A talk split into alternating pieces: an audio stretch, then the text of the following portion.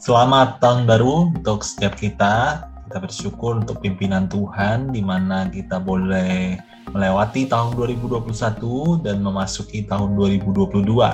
Dan kita percaya semua itu oleh karena anugerah Tuhan, oleh karena pertolongan Tuhan, kita boleh melalui tahun yang mungkin tidak mudah ya di tengah masih situasi pandemi, tapi biarlah ketika kita memulai tahun 2022, kita mulai memikirkan bagaimana hidup kita berjalan bersama dengan Tuhan. Saya ajak setiap kita untuk membuka satu bagian firman Tuhan yang kita akan renungkan bersama di dalam uh, renungan hari ini di dalam kejadian pasal yang kelima ayat 21 hingga 24. Kejadian pasal kelima ayat 21 hingga 24. Saya akan bacakan untuk setiap kita rekan-rekan boleh melihat di Alkitabnya masing-masing. Ayat 21, setelah Henok hidup 65 tahun, ia memperanakan Metusala. Dan Henok hidup bergaul dengan Allah selama 300 tahun lagi. Setelah ia memperanakan Metusala dan ia memperanakan anak-anak lelaki dan perempuan. Jadi Henok mencapai umur 365 tahun dan Henok hidup bergaul dengan Allah, lalu ia tidak ada lagi sebab ia telah diangkat oleh Allah. Ya, jadi ini adalah ayat yang sangat menarik tentang seorang tokoh Alkitab yang uh, cukup unik ya di antara kitab-kitab uh, di Perjanjian Lama, terutama di dalam kitab Kejadian yang merupakan awal ya di dalam uh, Alkitab kita. Eh, kita bisa melihat bahwa hidup seperti Henok tentu saja adalah hidup yang pasti enak ya. Eh, bagaimana dia tidak mungkin merasakan kematian, penderitaan, tapi dia diangkat oleh Allah. Tidak banyak tokoh-tokoh yang mengalami hal demikian ya. Misalkan kita tahu Elia juga diangkat oleh Allah ya. Tetapi menariknya di sini yang kita akan coba selidiki bersama adalah kata bergaul ya beberapa uh, kali ya lebih dari sekali yang jelas ya dikatakan dengan sangat jelas bahwa Henok hidup bergaul dengan Allah. Ya Henok hidup bergaul dengan Allah dan bahkan dicatat dengan sangat jelas selama 300 tahun. Jadi 65 tahun setelah dia memiliki keturunan yang bernama Metusala itu menjadi titik balik yang membuat dia dicatat bergaul dengan Allah selama 300 tahun. Dan dia mencapai usia 365 tahun. Ya usia yang panjang. Tetapi tidak begitu panjang kalau dibandingkan dengan anaknya yaitu Metusala yang mencapai 900-an tentu saja eh, bukan usia yang panjang tetapi kita akan melihat kata bergaul ini ya sebenarnya bagaimana sih hidup bergaul dengan Tuhan? Eh, hidup bergaul dengan Tuhan itu kalau kita pakai kata bergaul itu berarti ya berteman gitu ya, seperti seorang sahabat ya kan.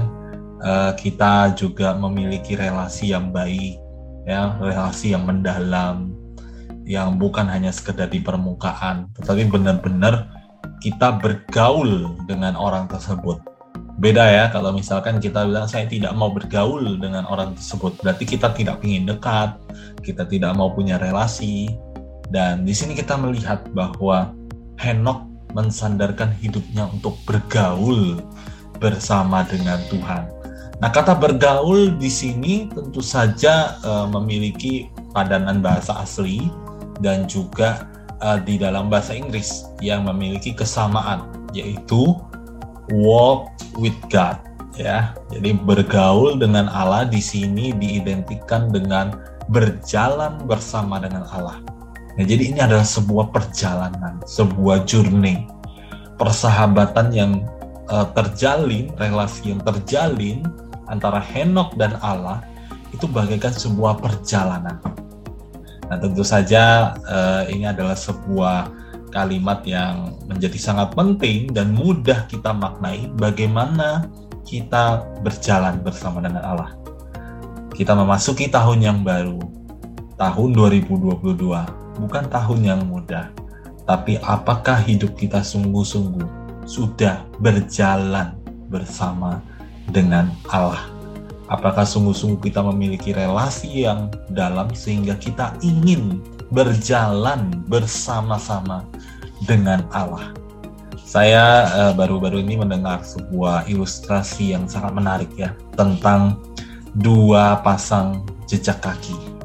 Ya, yang pertama adalah bercerita tentang seorang pria yang berjalan bersama dengan Tuhan, ya, berjalan bersama dengan Tuhan menyusuri uh, pinggir laut dan di situ biasanya kalau banyak pasir gitu ya itu terjejak uh, jejak-jejak kaki dan kalau ada dia dan Allah berarti ada dua pasang ya jejak kaki.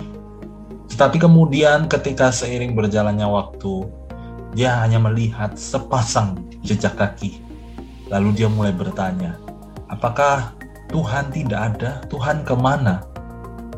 apakah Tuhan sudah meninggalkan saya? Tuhan tidak mau berjalan lagi bersama dengan saya. Lalu kemudian Tuhan menjawab kepadanya bahwa sepasang jejak kaki ini adalah jejak kakiku yang sedang menggendong. Artinya apa? Tuhan tidak pernah meninggalkan kita ketika kita mungkin jatuh, ketika kita mungkin mengalami kesulitan. Tuhan bersama-sama dengan kita dan Tuhan berjalan bersama dengan kita. Maka kata berjalan bersama dengan Allah ini menjadi sebuah hal yang sangat penting. Bahwa kita berjalan bukan karena kemampuan kita. Kita memasuki tahun yang baru bukan karena kuat dan gagah kita, tetapi oleh karena kasih karunia Tuhan. Tuhanlah yang berinisiatif. Tuhan tidak meninggalkan kita.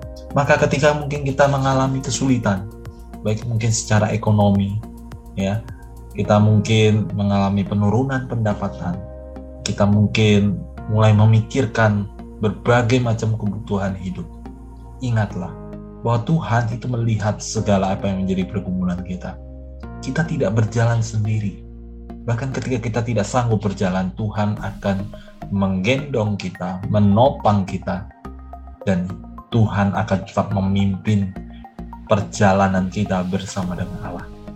Maka marilah ketika kita berjalan bersama dengan Allah, kita serahkan seluruh hidup kita kepada Tuhan, memasuki tahun yang baru, menjalaninya dengan penuh semangat. Jangan tinggalkan Tuhan. Berjalanlah bersama dengan Tuhan, seperti Henok yang hidup bergaul dengan Allah. Kiranya renungan hari ini boleh menguatkan kita memasuki tahun yang baru, untuk boleh tetap terus berjalan bersama dengan Allah. Solidio Gloria, Tuhan Yesus memberkati.